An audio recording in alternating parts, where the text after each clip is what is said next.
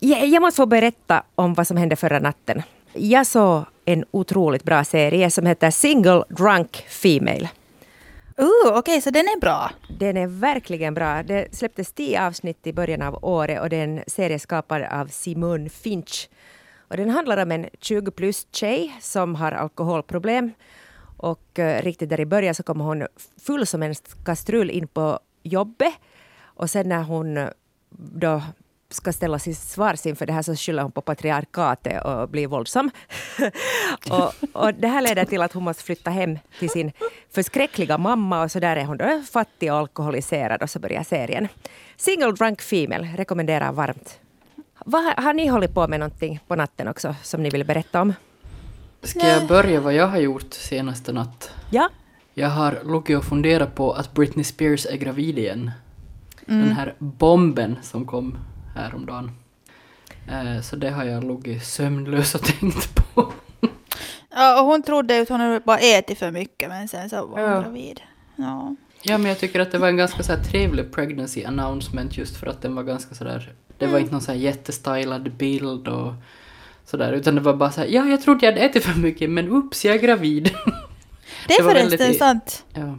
Jag Om man tänker på någon Rihanna och de här som liksom har sagt vi nu bara ja. stagear sån här liksom random att vi går liksom här med magen i vädret. Ja, det är mm. sant. Men hon har väl inte fått va, bli gravid eller få barn under sitt förmyndarskap heller så jag antar att hon bara passar på mm. nu. Ja, jag har bara såklart lyssnat på Harry Styles nya sinko As it was och tittat på videon för att den är så mysig. snart kommer en ny skiva vilket är kiva. Jag brukar ju liksom generellt hata ny musik men Harry Styles är liksom på något sätt, han har en stor plats i mitt kalla hjärta.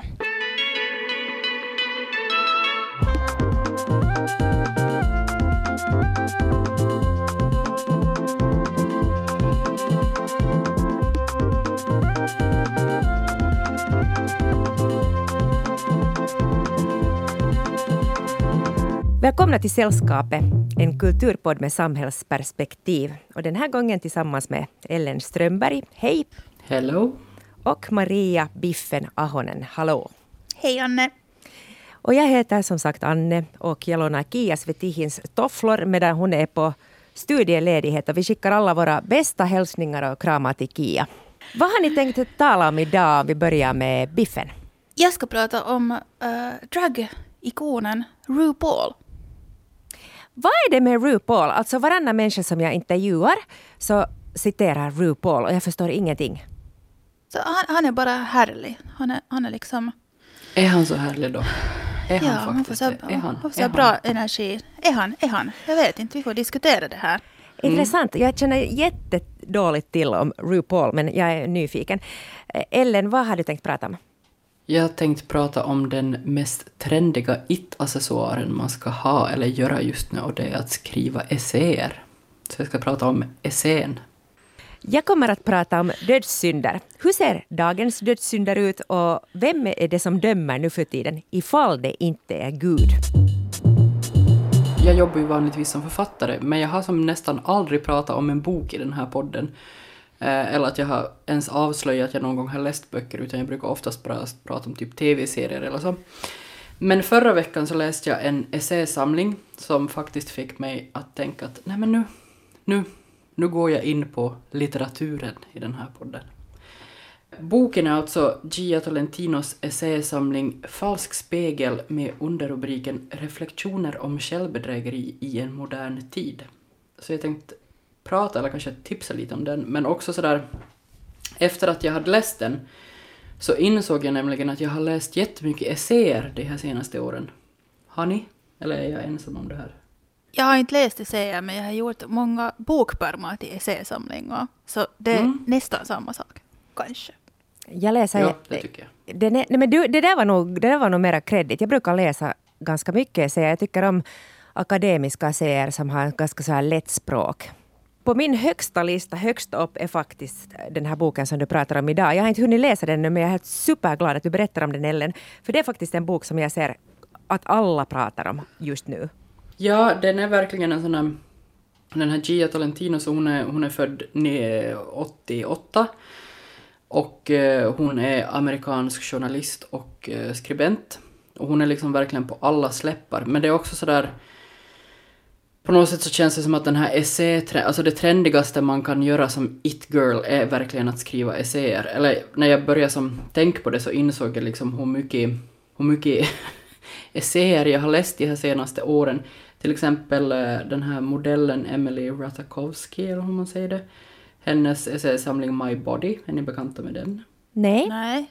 Det är typ en essäsamling som handlar typ om hur jobbigt det är att vara snygg. Nej, nu raljerar Ah, jag. jag, jag, jag, Nu- nu jag trodde liksom att... men- Nej, jag, jag trodde att det var så att, att det är en essäsamling som handlar om hur det känns att vara jättesnygg när man hör så att en modell skriver. Ja, men det handlar också typ om så här sexuella övergrepp och sånt som hon har blivit utsatt för i modellbranschen, så att jag ska kanske inte vara så, så raljera, men hon är ju också typ sådär snyggast i världen, så att eh, ja. Det är ju lätt att tänka att man inte har problem då, men det har man uppenbarligen. Eh, sen har jag också läst eh, brittiska eh, poddaren och journalisten, eller författaren, eh, Dolly Alderton. Hon har skrivit en essäsamling som heter Everything I've learned about love.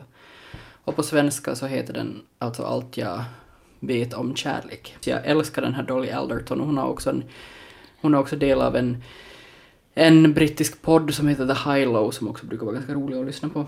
Eh, men sen också typ Melissa Broder med, med de här fiskarna och hennes senaste bok som jag tror heter Milkfed och så. Men den här trenden finns ju förstås inte bara ute i världen utan det finns ju förstås också här i svensk Finland. Eh, vi har ju såna essä grand old ladies eller vad jag ska kalla dem.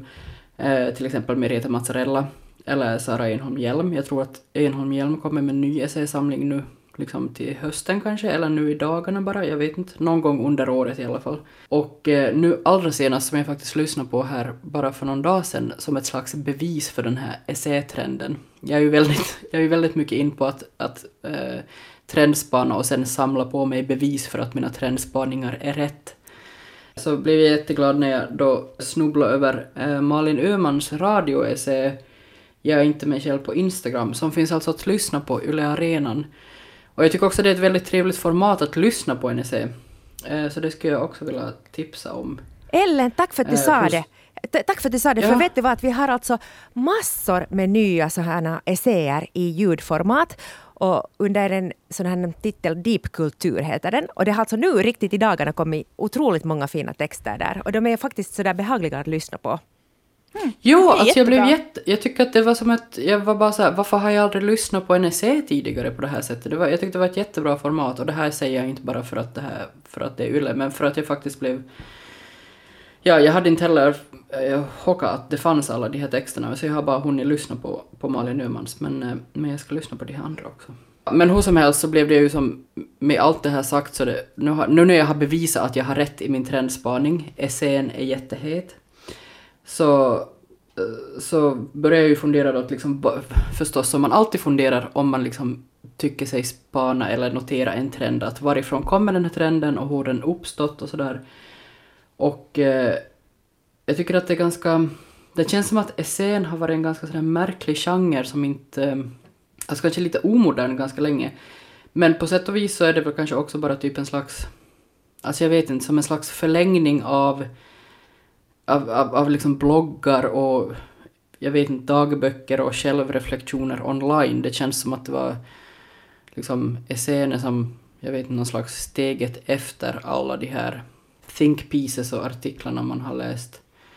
Eh, alltså alla kan ju skriva en essä och det är ju liksom precis som alla kan skriva en blogg men precis som med bloggarna så bebos den här eh, essätrenden som jag ser det som av ganska ganska långt av så här unga karismatiska bildade kvinnor som så här lakoniskt frågar sig en det ena, en det andra om livet, eh, om samtiden och sociala medier och, och sådär och, och det är någon slags sådär man ska kanske inte jämföra dem sinsemellan så pass mycket eller liksom klumpa ihop dem till någon slags sån här tjejessäer på samma sätt som man kanske pratar om tjej, eller pratade om tjejband på 90-talet.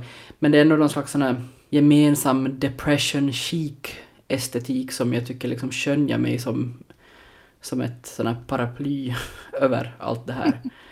Eh, och det, det kanske säger någonting om vår samtid, om det är en massa så här unga människor som bara känner sig ganska vilsna och depressiva och bara inte typ försöker, försöker liksom figure någonting out i en essä. Och nu, kanske, nu låter det kanske lite som att jag som avfärdar hela det här just för att jag pratar om det som depression chic eller så här tjejessäger sa jag ju inte, men jag sa ju det i alla fall. Eh, men det gör jag sannerligen inte för att eh, alltså tvärtom är jag precis som jag var när bloggarna hade sin heyday så är jag som dragen till den här essäformen som en mal till lampan eller vad fan det heter. Eh, vissa kanske läser så här självhjälpsböcker men jag söker då sanningen om livet i de här essäerna och de här it-girlsens kåserier. Och nu igen låter det som att jag raljerar om det men det är bara för att jag har en sån jargong.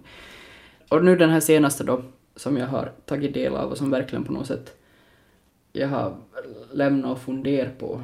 Eh, så det är den här Gia Tolentino, den här amerikanskan, eh, som har skrivit då den här Falsk spegel-samlingen. Och hon har, alltså hon har också sådär, hon har blivit kallad typ såhär vår tids Joan Didion och hon är liksom, alltså hon är ju precis som Duanne sa, jätte sådär överallt på något sätt och alla pratar om henne. Alltså hon är ju som en litterär it-girl. Verkligen, och det är en av få gånger som jag hör att en kvinna kallas för geni. Ja, och hon har också på något sätt en slags, jag tror, alltså hon, jag vet inte hur mycket det är medvetet från hennes egen sida eller om det är bara sådär, men det har också som uppstått någon slags en sån här mytbildning kring henne redan för att hon har pratat om att, att när hon skriver sina essäer så får hon bara liksom typ så här tar in på något hotell och så här röker jättemycket gräs och så bara skriver hon för sig själv. Och liksom, det är någon slags sån här, nästan så här beat äh, litteratur grej det här med att sådär, jag bara röker på riktigt mycket gräs och så skriver jag. Och det kanske också på något sätt bidrar till den här ja, men den här liksom mytbildningen kring henne eller på något sätt att man blir intresserad av henne som person. Verkligen. Men vet du vad Ellen, håller du med mm. mig att det där kan inte stämma för att hon är jag har läst bara en essä av henne och den var nog otroligt bildad. Och man kan inte riktigt skriva en sådan essä om man inte lite uh, researchar och googlar och, och, och, håller reda på saker och ting. Så jag tror att hon har nu inte varit jättehög när hon har skrivit. Eller åtminstone, ja, kanske en fas, ja. men, men hon har nog jobbat hårt. Ja, nej, jag, jag tycker hon är, ja, nej, men precis som, hon är lite som för skarp för att jag riktigt ska som, äh, köpa den bilden. Men den again så kanske jag lite vill köpa den bilden också. Inte för att jag är speciellt drogliberal, men bara för att det på något sätt är... Det är lite så här, jag tycker det är lite skönt och det är kanske det som gör att jag också har uppskattat Talentinos essäer mer än vad jag kanske har uppskattat de här andra i den här samma depression chic-genren, eller den här ung kvinna scrollar-genren, eller vad vi ska kalla det. För att det på något sätt, eh, hon frångår någon slags, ett sånt här ganska så här fräscht ideal som har varit ganska länge. Alltså att det blir lite så här, det blir lite smutsigare och det kan jag, det kan jag på något sätt uppskatta ändå. Så jag vet inte, jag kanske väljer att tro det även om jag verkligen ifrågasätter det för mig själv. Ja, hon, alltså i den här Falsk spegel så skriver hon bland annat om, eh, alltså hon, hon tar upp fenomen och uttryck, eller så här, fenomen som reality-tv och bröllopsindustrin. Den var jätteintressant att läsa för alltså den här, jag menar jag kan tycka att det är lite hysteri kring bröllop här i landet. Men alltså har ni, är ni som bekanta med hur Alltså bara vad bröllop typ kostar i USA. Det är helt sjukt. Det är helt sjukt. Folk ja. tar ju liksom galna lån och, och det är helt... Men, ja, men nu kommer vi ju här i Finland också. Vi har ju unelmahät vet du så. Vad är unelmahät? Har du tittat på Unelma-hat? Oh my god. Alltså det, jag förstår ju vad ordet betyder men jag vet inte vad det är. Ja men det är så finsk reality-tv vart de följer gäng som gifter sig och, och det är så att brudarna har nästan alltid tvåfärgat hår och sen är alla jättefulla och strider och har sig. Och det, är liksom, det, är helt, det, det är så kung! Rekommenderar Oj, ja. varmt åt alla. Ja, ja avskyr bröllop och mitt enda mål här i livet som jag har lyckats hålla är att aldrig gifta mig. Och jag måste säga att det var ovanligt lätt att, att inte bli gift. Så det var nog ingen Here, here, Anne. jag kan ju också säga, trots att jag är gift så vårt bröllop var ganska... Jag hade, min brudklänning var en svart t-shirtklänning från Seppela som jag hade hittat för fem euro. Så att, jag hoppas att jag på något sätt kommer ändå undan och kan vara lite lika cool som er trots ja. att jag fallit ja. in i den här gifta normen. Ja, men, eh, men ja, eh, så det skrev hon om det var bara som superintressant att bara vara sådär, okej, okay, det här räknas typ som standard för ett bröllop i USA. Eh, men hon skriver också mycket om sociala medier och girlbosses och typ Alltså mycket av det vi har pratat om i sällskapet känns det känns mm. ungefär som att hon har lyssnat på oss, Biffen, och du också Anne, Eh, att hon har bara lyssnat på oss och bara så här, det här är ämnen de är intresserade av så jag skriver mm, om det. Väldigt mycket om sådana här scam artists och så också. Eller så här bluffar och det, det har vi också pratat om en hel del. Ja. Och eh, hon skriver också i en essä som heter Jaget på internet eh, om, om just det här med att positionera sig och använda eh, vad hon kallar för godhetssignalerande eh, på, på internet och hur man liksom bygger en identitet genom att posta eller reposta ställningstaganden som berättar om vem man är som människa och vad man står för och så utan att det egentligen krävs att man gör någonting IRL. Eh, och det här är ju också sånt som andra också har pratat om, det är ju sånt vi pratar om hela tiden egentligen. Men jag tycker ändå att hon gör det, hon gör det liksom snyggt. ja, och hon skriver också ännu mer om sociala medier och lite annat också i en annan essä som heter eh, Alltid optimera.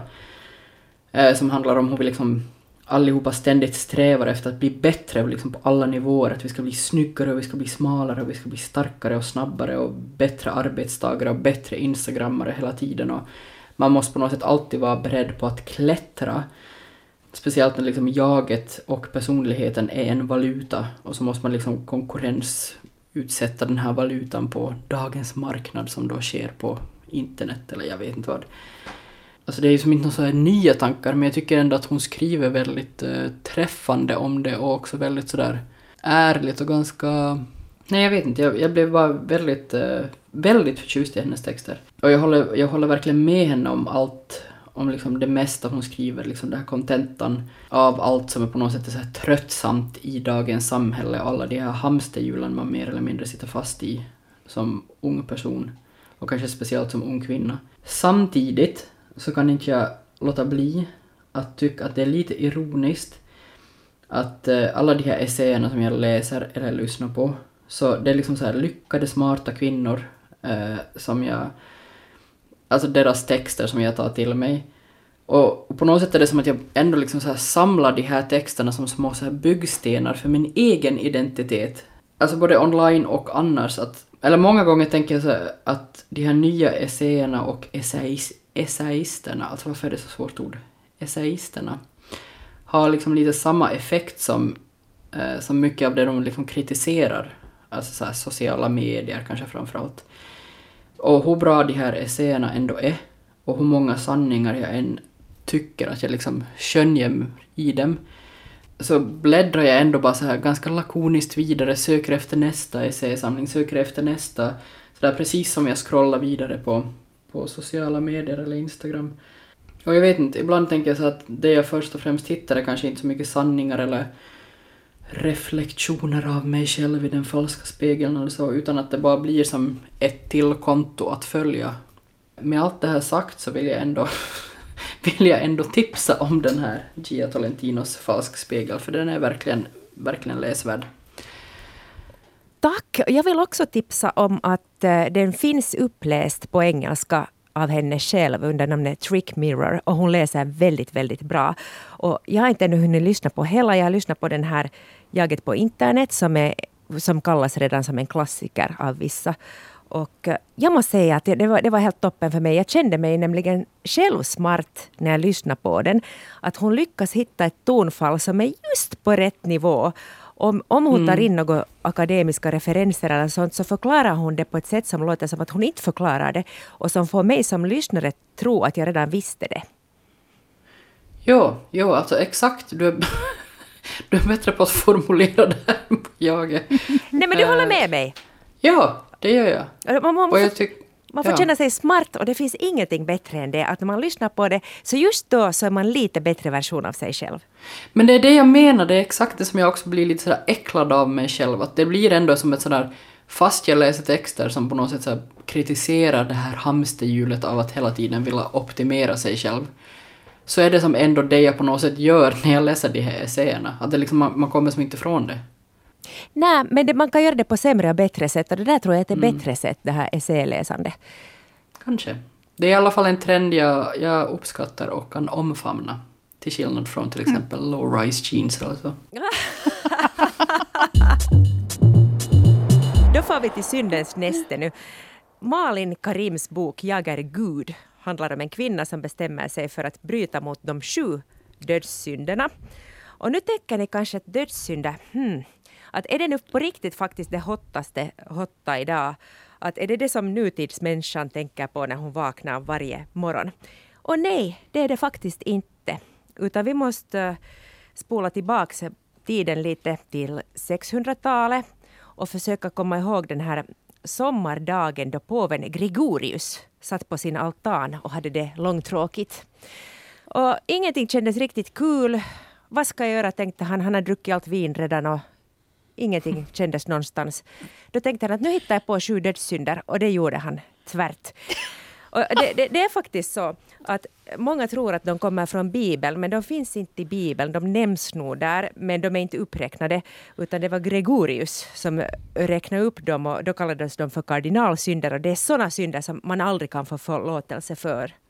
Och synderna är följande. Högmod, girighet, lust, avund, frosseri, vrede och lättja. Och nu skulle jag vilja fråga er, Ellen och Biffen, har ni någon erfarenhet av någon av de här synderna? Dagligen.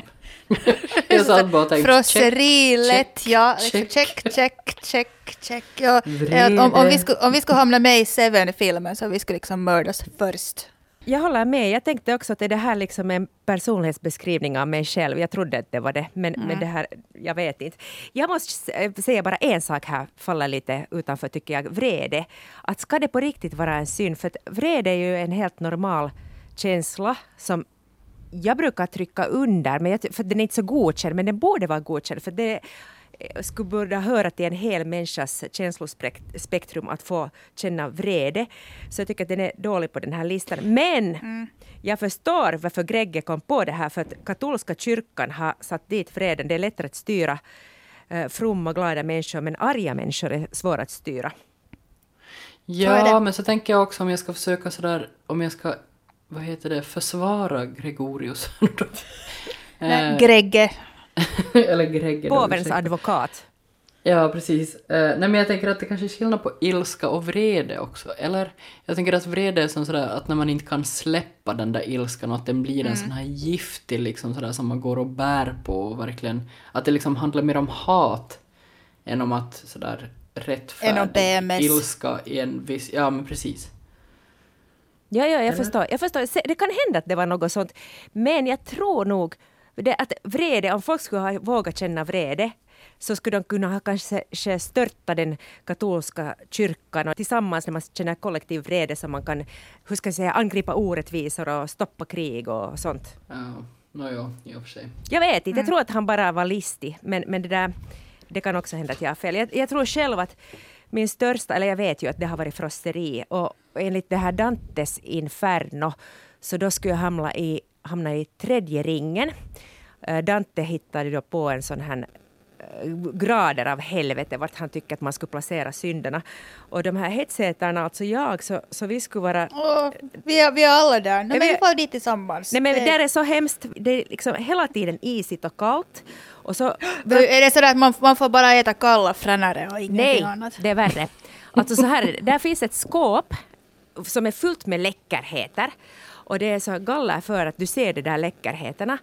Och ju närmare du försöker komma det där, desto kallare och hungrigare blir du. Och du kommer aldrig fram. Och sen är det där hårda blåsten där som gör att du hela tiden välter omkull. Och så ligger du där som en padda omkullvält. Och det är liksom otroligt hemskt.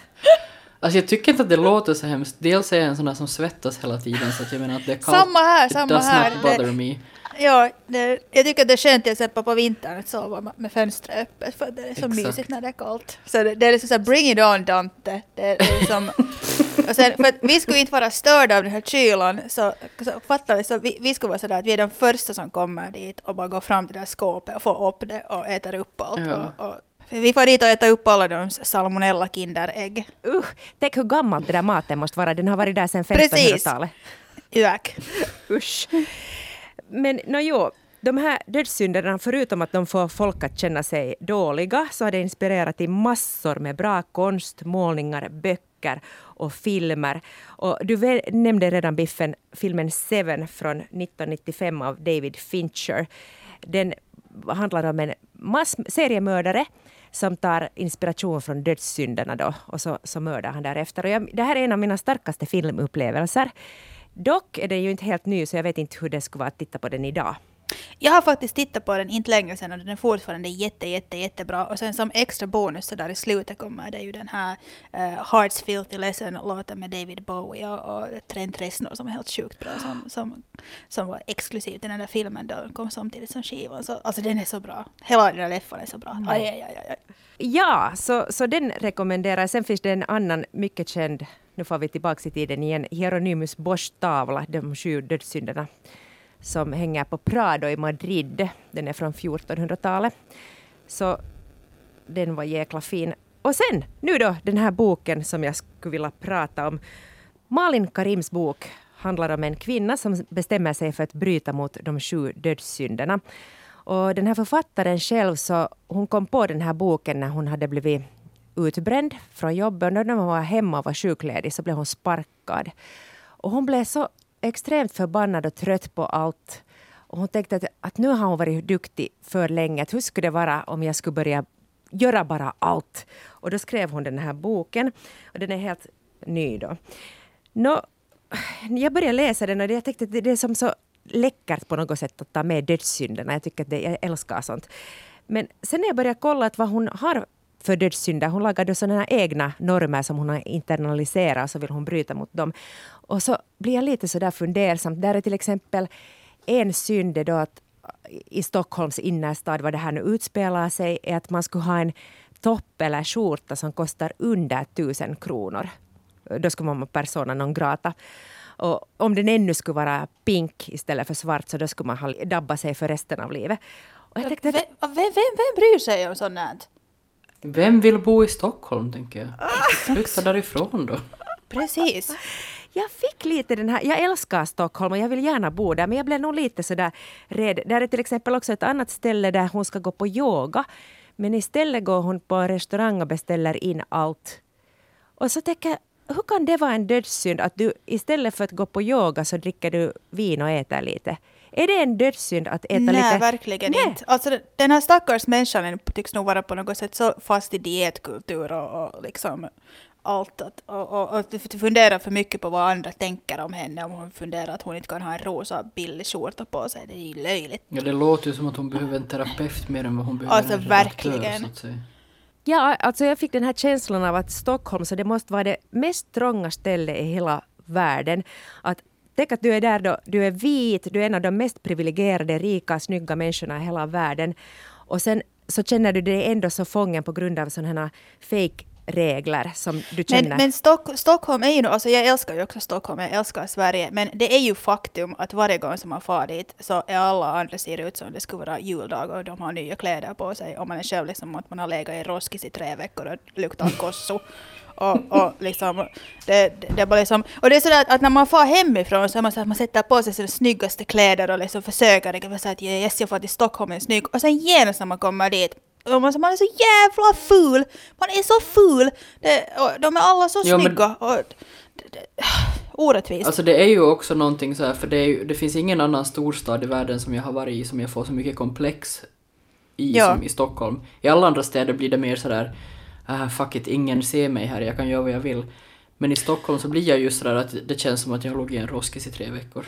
Alltså verkligen, och alltså jag, jag läste en gång, äh, det, no, nu är det säkert en 10-15 år sedan, men det här Coldplay hade varit där på Keikka. Och till och med de sa att de hade fått ångest för att de hade farit på typ någon no, restaurang och de var så att alla är så jättesnygga och de hade känt sig jättefula och var liksom så att vi måste bara få bort härifrån, vi kan liksom inte vara här. Att, att det, det är helt hemskt. Så det... Huh.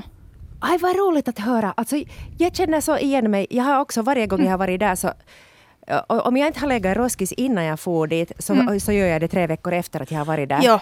För ja. Det, det, gör ingenting för ens självförtroende. Om man tänker, jag tänker alltid att nu står jag upp för mig själv och min femmarkströja och mm. mitt alkoholsug. Men eh, sen är man ändå man är bara fel. Alltså det är som att man är en pusselbild som inte alls passar. Lite så att folk mår illa när de ser en där. Ja, ja, ja. ja det är precis så. Men inte vet jag om de mår illa på riktigt, att är det här också sådana saker som vi bara hittar på? Och jag måste säga att jag, tänk, jag tänkte precis som ni att, att, nu, måste, att nu är hon nog bara tokig. Att varför är hon så där svag och eget fel om hon tycker att sånt inte är viktigt? Men så tänkte jag att jag skulle nu raljera över det. Men, men sen så tänkte jag, börja lite rannsaka mig själv. Och okej, okay, jag har kanske inte exakt samma trigger som hon har. Men till exempel det här. Jag vet att jag är ganska excentrisk och det är jag jättegärna. Men jag vill inte vara för excentrisk och jag blir ledsen när till och med mina bästa vänner tycker att jag är jätteunderlig. Och det har lett till det att jag håller in mina mesta underligheter för mig själv så att jag inte ska bli paria. Och det är egentligen ganska synd, för tänk om det är så att det, det, om det skulle vara de där underligheterna som skulle göra som skulle vara det allra finaste med mig, men så vågar inte jag visa det. Men, men alltså jag måste ju nu här inflika som någon som känner dig att, att du är ju helt härlig och liksom bara liksom let that freak flag fly. Det, det är liksom, jag, jag, skulle verkligen gärna se liksom ännu mera konstigheter från din sida. Det, det liksom, oh. jag, jag tycker att det är ju härligt att vara underlig. Liksom skitskillnad vad alla andra tycker. Det är liksom de, de härligaste människorna är ju liksom underliga. Ja, jag, blir, jag, jag, jag håller med och så blir jag också jätteextremt nyfiken på vad, är det, vad det är för underligheter som du trycker undan. Jag tycker också Precis. att de här underlig, människors underligheter är ju oftast det som är mest intressant eller tilltalande också. Gia Talentin, om vi går tillbaka till henne, så hon skriver om, om social media som backstage och stage. Och, och det där stage, det, det är vad vi postar och visar utåt och backstage, det är vårt rätta jag. Så faktum är att när jag började ställa frågan här i början att det är om Gud, om det inte är Gud som dömer, så vem är det som dömer? Så det är så att arenan nu för tiden, det är social media. Och det är Gud, det, vi är både Gud, vi är både Gud och syndarna. Och det, det är där som allt det här händer nu för tiden. Mm. Och mm. Och jag tycker också att där är det så otroligt snävt. Och jag tänker så här att jag vågar inte visa mig själv på social media. Jag visar 5 procent. Och så är, jag sådär låtsas att jag är modig och visar nog på riktigt att det är ju inte tillrättalagt det här. Men inte visar jag det som är på riktigt. Och jag tror att varför är jag så där? Liksom jag är livrädd för social media. Jag vågar inte twittra för att du kan bli dömd. Det, det tror jag att där döms du. Du kan ha en fel tweet och sen är du persona non grata resten av livet. Mm. Ja, och det är ju också risken när man har lite, liksom sådär, lite weird humor, så att folk kan verkligen ta det på helt fel sätt.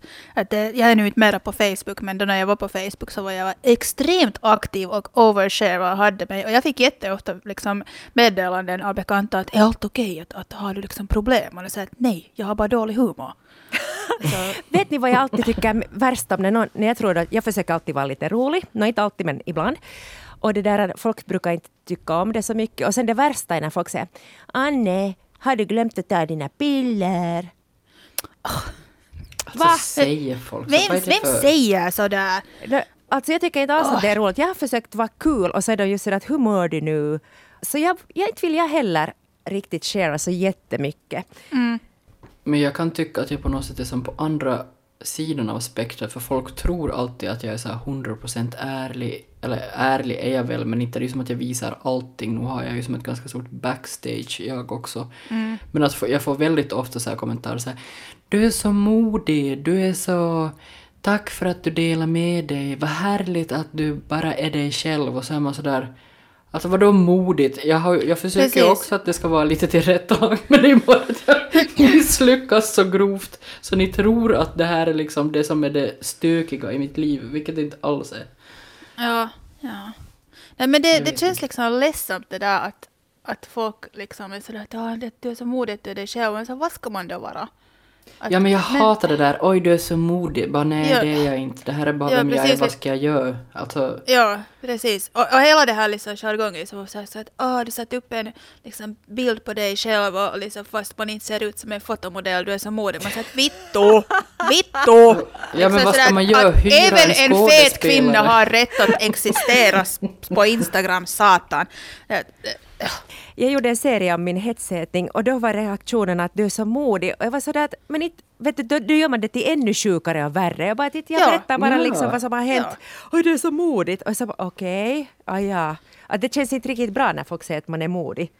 Nej, Nej det Nej, de säger exakt. är ju att du gör någonting jag aldrig skulle göra. Exakt. Nå, summa summarum.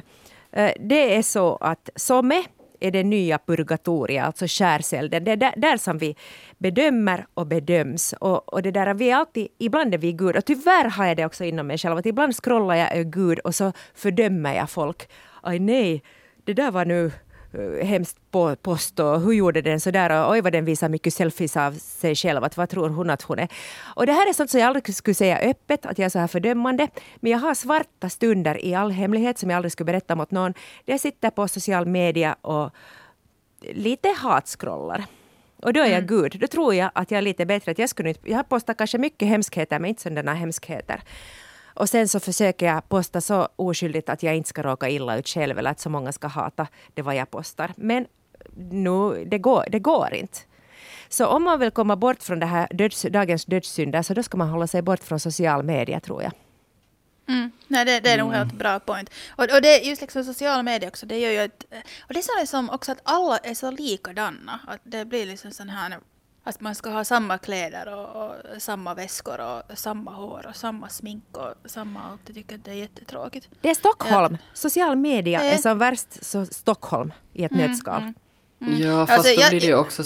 Jag tycker också att det borde få vara en dödssynd att vara en sån här människa som inte är på sociala medier för att jag inte... Alltså för att folk som är så, så har också alltid ett abnormt stort behov av att berätta att de inte, faktiskt inte deltar i allt det här som vi andra deltar i.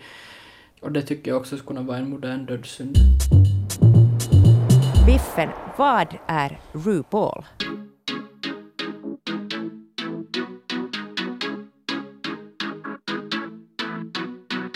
Ja, alltså jag ska prata om RuPaul. För att jag tänkte att vi behöver liksom inte någon mer apokalypsångest den som vi redan har. Så jag skiftar liksom fokuset till någon som har hjälpt mig genom otaliga krabbisar, tråkiga tågresor, ensamma söndagskvällar, någon vars musik vi alltid spelar när vi har DJ-gig för att dansgolvet blir liksom proppat på nolltid när de här, det här strömmar från högtalarna. Här kommer det här från, från Sissy That Walk, RuPaul's uh, hitsingel. Så det kommer And if I fly or if I fall, at least I can say I gave it all. And if I fly or if I fall, I am my way, I am on my way. Fly, fly, fly and Sissy That Walk. Och liksom gänget älskar den här visen. Mm. Now Sissy That Walk. Men det här låter det liksom... ju bra. Det här låter ju jättebra. V vad är det här? Är det här liksom hans eh, signaturmelodi eller vad är det? Alltså, han har ju gett ut jättemycket skivor men det här är liksom en av, en av helt hans hitti-låtar. Så, så det, det, det är verkligen, och, och sen det är roligt för att folk har såklart tittat på hans TV-program så folk liksom kommer på dansgolvet och liksom gör alla muserna som han brukar också ha. Så det, det är jätte, jättenice.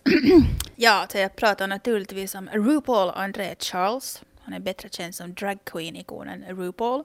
Han har fört dragkonsten in i mainstream. Han har gett ut 12 album och hans TV-program RuPaul's Drag Race är en av Netflix populäraste shower och är den inne på sin trettonde säsong. Och nu ska RuPaul's Drag Race faktiskt få en svensk version snart. Och det är liksom så att kan det vara att mitt all time favorit svenska TV-program Lyxfällan nu äntligen fått en rival i mitt hjärta. Uh, och, och drag queens är ju då för den som inte vet, det är ofta en man, men alla kan vara drag, helt liksom oberoende på kön, uh, som klär ut sig till en fabulös kvinna. Och liksom då menar jag verkligen fabulös. Det är extra allt. Det är stora peruker, det är massor med smink och glitter och helt uh, galna outfits. Och sen ofta går showen ut på att uh, uppträda och mima till kända låtar eller sen så här kabaréaktiga föreställningar och, och det är bara liksom härligt. Och det här, alla drag queens, dragmother drag mother RuPaul, han föddes eh, 17 november 1960 i San Diego, Kalifornien. Men han flyttade tidigt till New York vart han blev snabbt en underground-kändis inom nattklubbscenen. Och internationell stjärna så blev han 1994 då hans debutsingel Supermodel You Better Work släpptes och jag har fortfarande mitt exemplar av den vinylen i min hylla. Och sen får vi såklart inte heller glömma att RuPaul också har gjort en julskiva som heter Ho Ho Ho. Så, så bra. Uh, och, och, här kan jag också inflika att jag har gjort en sån här uh, sällskapet Eurotrash spellista som man kan lite filställa med sen efter att man har lyssnat på vår Oj, episod. Så, så lite liksom sådär vet du lite party party. Och, som, och den spellistan verkligen raserar alla tankar om att jag har bra musiksmak för att det är liksom bara trash. Så ja, men, men det här faktiskt, det här mitten av 90-talet var ju Campens och Eurotrash Kitchens lovade år. För att Jean-Paul Gaultier hade sitt eget TV-program som faktiskt hette Eurotrash. Kommer ni ihåg det? Jo. Anyone? Så bra. Nej, jag kommer inte alls ihåg det här. Uh, alltså det, det var någon gång i mitten av 90-talet och det var liksom Ja, men jag var också typ weird. 20 år då. Så Just det, det är helt sant. Alltså a- apropå Jean-Paul Gaultier, det var, det var så coolt. Vi var, uh, vi var och tittade på då den här Tom Finland-filmen kom. Och sen så kom vi ut från salen och Jean-Paul Gaultier var där. Det var liksom helt galet. Och sen så får vi snacka med honom och han var såhär oh my god, oh my god. Och så stod vi och fotade på honom. Men jag ser så dajo ut på den där bilden att jag kan inte sätta den någonstans för att liksom det är riktigt, liksom, jag ser helt, helt äcklig ut. Men, men, Men är du det säker liksom- att du inte kan sätta? Alltså, Nej, du, den, är, den, är, den, är, den är paha. Det är liksom så här, för att jag, jag är liksom så här sjukt into för att jag träffade Jean-Paul och sen jag har liksom så här världens värsta hair, hair, bad hair day och liksom det, det, det, jag ser bara liksom jag, jag, jag, ser galen ut. jag, jag förstår det, jag förstår det. Varje gång jag får träffa en kändis så blir jag så ifrån mig att på de där bilderna så dreglar jag Ja. stora runda ögon och så här rosa på kinderna och på vad heter det, bröstet. Äh, och, och sen förutom RuPaul så lyssnar vi ju såklart på Army of Lovers och Delight. Och sen kom den här filmen Adventures of Priscilla Queen of the Desert. Det är en road movie som handlar om två drag queens och en transkvinna. Och den var en av årets populäraste filmer 94. Um, ähm, och den kommer förresten som en teaterversion. Priscilla Aavikon kuningatar till Helsingfors stadsteater i höst. Den är regisserad av Samuel Harjanne som också har regisserat den fantastiska finska versionen av Kinky Boots om ni har sett den. Eh, men så, så dragkulturen så länge hade varit väldigt marginell så den, den blev liksom plötsligt sjukt trendig i mitten av 90-talet. Så, så vi som älskar kitsch, vi har ju länge då varit medvetna om RuPaul. Men, men för den riktigt stora allmänheten så blev han känd eh, då Netflix-serien RuPaul's Drag Race satte igång. Och, och RuPaul's Drag Race, det är liksom typ sådär som America's Next Top Model.